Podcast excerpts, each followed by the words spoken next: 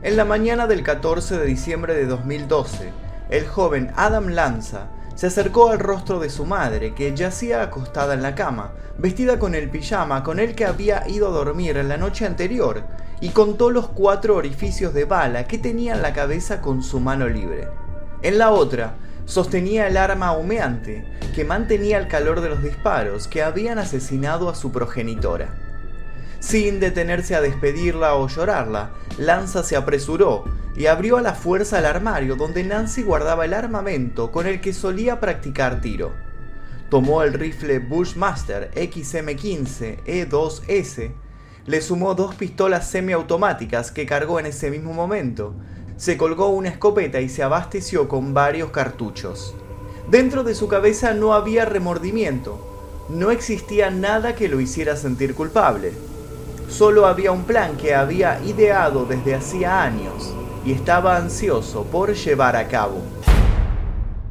Antes de salir de su casa revisó la cartera de su madre, le sacó las llaves del auto y se dirigió a la escuela primaria Sandy Hook, en donde muchos adultos y varios niños menores de 8 años perderían la vida por culpa de los problemas mentales de este joven. El final de Adam Lanza también llegaría ese mismo día.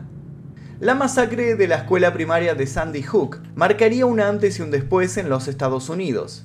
Si bien no fue la primera de las masacres ocurridas en escuelas de ese país, este caso se llevó la vida de muchísimos inocentes y hasta el día de hoy es el cuarto incidente más mortífero ocurrido en un colegio en ese país.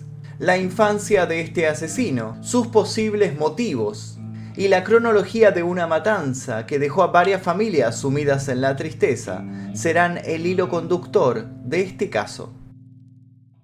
Pero antes de comenzar, les quiero dar un aviso a todos los fanáticos de Stranger Things. Este domingo 7 de noviembre se va a realizar en Buenos Aires la convención Stranger XP. Es el evento más grande que existe dedicado al fandom de Stranger Things. Allí van a poder sacarse fotos con escenarios de la serie, conseguir merchandising exclusivo, conocer cosplayers y vivir la experiencia Stranger Things participando de todas las actividades.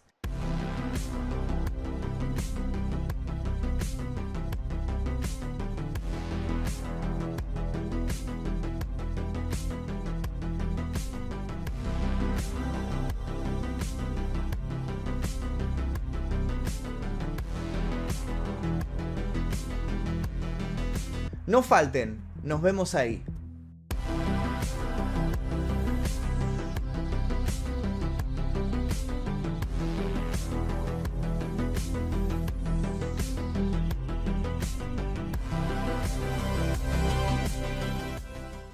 Ahora sí continuemos con el caso, no sin antes pedirles por favor que dejen un like si es que todavía no lo hicieron, se suscriban y les recuerdo que pueden ver en su versión sin censura, sin publicidad y 24 horas antes que el resto, tocando el botón que dice unirse aquí debajo, eligiendo la membresía número 2 Maestro Oscuro y luego dirigiéndose a la pestaña comunidad donde van a encontrar la lista completa de videos sin censura.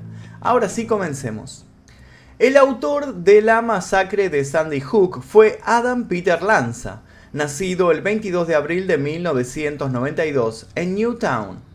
En esa ciudad creció y vivió junto a sus padres.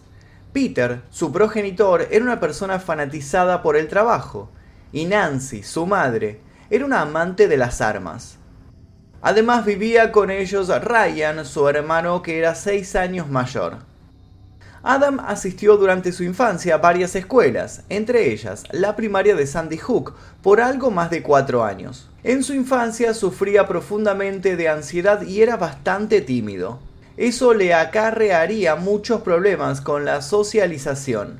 Siempre evitaba llamar la atención y trataba de pasar desapercibido, pero detrás de esa timidez se escondía un niño muy inteligente. Las características de su personalidad llevaron a diferentes teorías, algunas de ellas sostenían que Adam padecía síndrome de Asperger, que es un trastorno autista, o que tenía problemas mentales.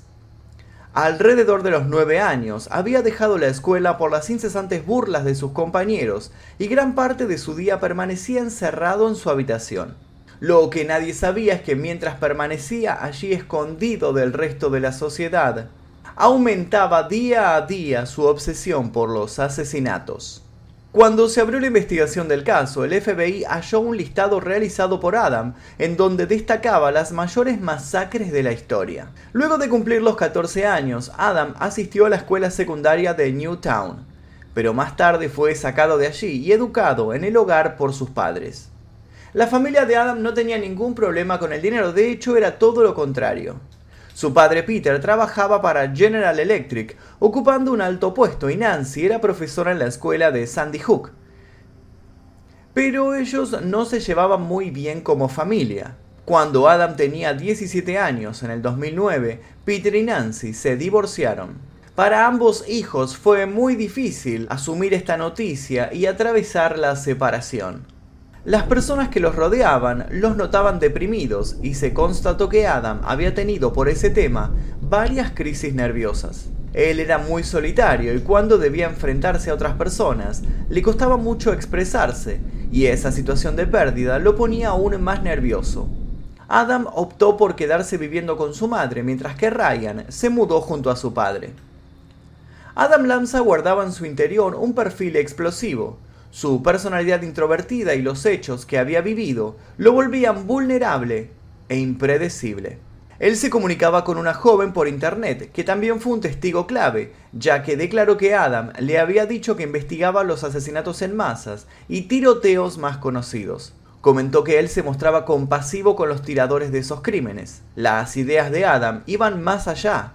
Creía que aquellos niños asesinados estaban siendo salvados, de alguna manera, de las influencias nocivas de los adultos. Luego de su final se pudo investigar más a fondo que su fascinación por los tiroteos era algo más que eso. El tiroteo escolar más conocido hasta ese momento era la masacre de Columbine. Si no conocen este caso, los invito a ver el video que se encuentra subido a este canal. En el cuarto del joven asesino había un recorte con una noticia de 1891 fecha en la que supuestamente ocurrió el primer asesinato en masa en un colegio estadounidense, en manos de James Foster, de 70 años de edad, quien disparó una escopeta en el patio de recreo de St. Mary's Parochial School, en Nueva York. Cada testimonio dejaba en evidencia que la masacre desatada por Adam había sido premeditada. Tenía un motivo, tenía una razón de ser, tenía una obsesión. A eso se le sumaba su proximidad y el acceso a las armas. Su madre era portadora legal de armas, ya que ese era su hobby. Incluso llevaba a sus dos hijos al campo de tiro local y les enseñaba diariamente a disparar. El joven Adam era introvertido, obsesivo y negativo respecto de la realidad. Incluso en investigaciones posteriores se habló de anorexia debido a su apariencia delgada, lo cual era otro motivo por el que se burlaban de él. Esa delgadez estaba dada por la falta de interés en la alimentación, por las depresiones alternadas que padecía y porque su foco estaba en comunicarse virtualmente desde su habitación. La comida no era algo importante para él. Sin embargo, para muchos médicos, la anorexia podía producir problemas cognitivos y quizás, combinada con el autismo y el trastorno obsesivo compulsivo que padecía, podrían haber contribuido a su posterior suicidio. Todo eso para un adolescente resultaba molesto y generaba otro conflicto a nivel sexual. Para los investigadores, su perfil se acercaba al de un pedófilo, pero con el tiempo esa teoría se descartó. A los 13 años, Lanza fue diagnosticado con síndrome de Asperger por su psiquiatra Paul Fox, además de un trastorno obsesivo compulsivo. Esto se notaba en actitudes como lavarse las manos a cada rato y cambiarse las medias hasta 20 veces al día, como así también evitar tocar los picaportes de las puertas. El joven permanecía encerrado con las ventanas tapadas con bolsas de basura para que no se filtrara el mínimo rayo de luz. No se comunicaba con su padre y con su hermano Ryan desde hacía dos años e incluso hablaba con su madre, pero solo por correo electrónico, viviendo ambos bajo el mismo techo. Este aislamiento casi total en su habitación, jugando a juegos en Internet, acrecentó aún más su depresión y afianzó aquellas ideas negativas que iba procesando. Nancy estaba preocupada por la situación de su hijo. Unas semanas previas a la masacre estuvo analizando la idea de mudarse y poder darle una mejor vida a Adam. Ese plan de mudanza para los informes realizados luego de los asesinatos fue quizás el que atentó contra la zona de confort en la que se encontraba el joven, y eso podría haber alimentado el plan de la masacre en Sandy Hook. Dos días antes del ataque, Adam se dirigió a una tienda en Connecticut en busca de un rifle. Quiso comprarlo, pero le fue denegado ante su negativa de verificación de antecedentes. La mañana del 14 de diciembre de 2012, antes de las 9.30 am, comenzó su día con un objetivo muy claro. Debía salir a matar. La primera víctima fue su madre Nancy, de 52 años, quien estaba en pijama recostada en su cama. Los policías hallaron cuatro heridas de bala en su cabeza. Luego de dispararle, Adam tomó el rifle de su madre, el Bushmaster XM15E2S, dos pistolas semiautomáticas, una escopeta y varios cartuchos. Se subió al auto y se dirigió hacia la escuela primaria de Sandy Hook. La escuela contaba con protocolos de seguridad bien modernizados, en donde los visitantes debían ser admitidos previamente a través de una identificación visual por un monitor de video. Una vez ingresados los niños que pertenecían a la escuela, las puertas se cerraban a las 9.30 cada mañana. Adam irrumpió en la escuela pasada las 9.35 disparando con su rifle a un vidrio lateral de las puertas de entrada. Se había vestido para la ocasión. Llevaba ropa negra, tapones en sus oídos, un chaleco verde que en muchos noticieros dijeron que era antibalas, pero no era así. Medias negras, cinturón negro, guantes negros y anteojos de sol. O bien se ocultaba en público por el acto que estaba a punto de cometer, o bien ya iba de luto por el resultado que se acercaba. Algunos de los presentes pudieron ser alertados del tirador que se estaba acercando, pero otros, lamentablemente no. La directora y la psicóloga escolar estaban reunidas cuando escucharon los disparos. Otros profesores también lo oyeron y salieron a los pasillos a verlo. Pero era muy tarde. En ese momento Adam se cobraba las primeras víctimas en Sandy Hook. Primero disparó a las trabajadoras Hodge Prague y Gerlach. La profesora Hammond, con dos disparos recibidos en su cuerpo, se ocultó en el vestuario y permaneció allí pegada a la puerta, haciendo de barrera, hasta que no escuchó nada más. Pudo salvarse y luego recibió tratamiento médico. Otros se salvaron ocultándose en los armarios de gimnasia, de primeros auxilios y también en las aulas. Pero el curso a cargo de la profesora Lauren Rousseau no tuvo la misma suerte. Ella estaba tratando de llevar a sus alumnos al final de la sala y esconderlos en un baño, cuando justamente entró Adam. Inmediatamente utilizó sus armas en contra de la señorita Rousseau, la terapeuta Rachel Davino y los 15 niños presentes.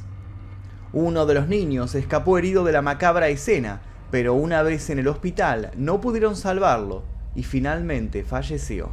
Los cadáveres en esta sala fueron encontrados amontonados cerca del baño. Entre ellos había una niña de 6 años que sobrevivió haciéndose pasar por muerta. En los informes policiales posteriores, esta niña describió a Adam como un hombre muy enojado. Pero él no se encontraba para nada conforme, su estadía en Sandy Hook todavía no había terminado procedió a entrar a otra sala. Era la clase de la profesora Victoria Soto. Respecto a lo que sucedió en este lugar, existen muchas teorías, pero la única certeza es que la señorita Soto y cuatro niños fueron encontrados muertos. Algunos dijeron que la profesora había escondido a los niños en un armario o también en el baño, mientras otros estudiantes se resguardaban bajo sus pupitres. Lanza habría caminado hacia el final de la sala y habría disparado a estos niños. Según otras declaraciones, Lanza había entrado a esta aula, habría mirado a estos niños, pero no les habría efectuado ningún disparo. Otra versión señala que seis de los niños lograron escapar con vida, porque cuando Lanza estaba por dispararles, se le trabó el rifle. Según un reporte, Adam entró a la sala de Soto, y ella le comunicó que los niños estaban en el auditorio. En ese momento los niños habrían salido de sus escondites y allí Adam los liquidó. La ayudante de clases, que trabajaba con estudiantes discapacitados, fue encontrada muerta sirviendo de escudo junto al cuerpo de Dylan Hockley, un niño de 6 años, en un intento de protegerlo, pero ambos fallecieron. Según informes oficiales, al final, nueve niños lograron escapar del aula de la profesora Soto. En total, 11 sobrevivieron y 5 fallecieron ahí. Paralelamente a las bajas constantes, muchos lograron escapar y ocultarse a tiempo. La profesora de primer grado, Caitlin Roig, llegó a esconder a 14 estudiantes en un baño y logró obstruir la puerta, tranquilizando a los niños y manteniéndolos en silencio. Lanza pasó por allí y seguramente creyó que estaba vacío. Todos lograron sobrevivir. Las bibliotecarias, Yvonne Sech y Marian Jacob, escondieron a 18 niños en un sitio que se utilizaba para alertas de simulación. Los estudiantes gatearon hacia el sótano y permanecieron allí a salvo. Laura Feinstein, personal de la escuela de Sandy Hook, llamó al 911 pero sin éxito, dada la poca señal de su celular. Ella también logró esconder a dos estudiantes bajo los pupitres y así salvó sus vidas. La primera llamada al 911 fue luego de las 9.35. La policía ya estaba al tanto ante los primeros disparos de lo que estaba ocurriendo en la escuela. Se despacharon las unidades de policía táctica de Newton y de Connecticut minutos más tarde y fueron directo hacia la escena. A los móviles policiales se le sumaron perros especializados de la fuerza, helicópteros y una unidad especial. Para las 10 de la mañana, el hospital de Danbury había enviado personal al lugar para poder brindar tratamiento a las víctimas. Lanza recargaba su rifle constantemente durante el tiroteo. Incluso llegó a dispararles varias veces a las víctimas. Pero todo estaba por terminar. La policía identificó a las 10.40 el último disparo. Se creyó que fue justamente con el que Adam decidió quitarse la vida. Se disparó en la parte anterior de la cabeza con una Glock 20 SF dentro del salón número 10. Allí se dio por terminada la masacre y prosiguió una mala vivencia que nadie olvidaría jamás.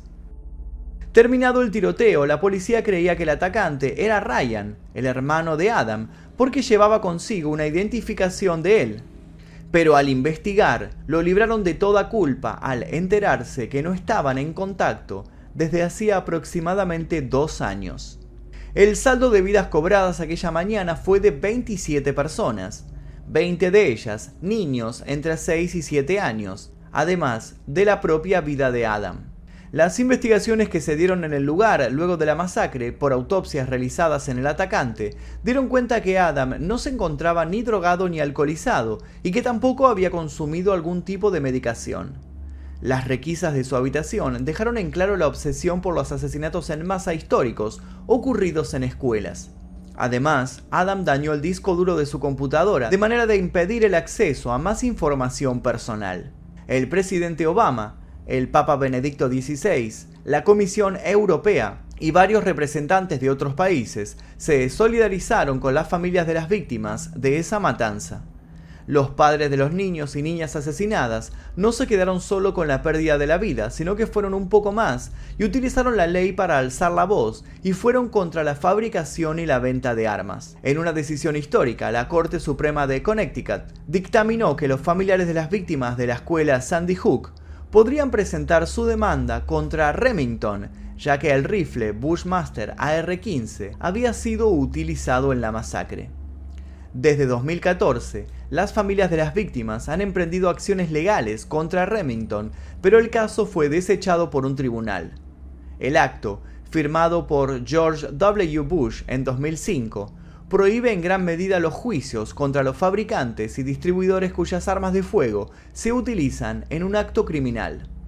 Sin embargo, Remington ofreció una compensación de casi 33 millones de dólares a las nueve familias que demandaron a la compañía por el asesinato de sus seres queridos.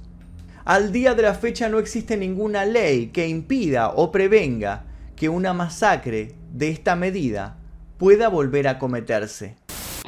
Y hasta aquí el video de hoy, espero que les haya interesado el video de la masacre de Sandy Hook y de Adam Lanza, que me lo pidieron muchísimo, así que bueno, Aquí lo hice. Eh, si les interesó, les pido por favor que dejen su like, se suscriban. Les recuerdo que pueden ver este video sin censura tocando el botón que dice unirse aquí debajo, eligiendo la membresía número 2 y uniéndose al clan Mephisto. Así su nombre aparece al final de estos videos. Así como están apareciendo estos nombres aquí, les agradezco a cada uno de los participantes y miembros del Clan Mephisto porque gracias a ustedes es que podemos realizar este tipo de videos que son desmonetizados, ocultados en las recomendaciones, en las suscripciones y todo eso por YouTube porque no le gusta este tipo de contenido en su plataforma. Sin nada más que decir, me voy a despedir dejándoles un par de recomendaciones aquí para que sigan haciendo maratón. Les recuerdo a la gente del Chaco que nos vemos el 16 y 17 de octubre en Horror Live, les dejo el link aquí debajo. Y eso es todo. Mi nombre es Magnum Mephisto y esto fue La Historia Real. Adiós.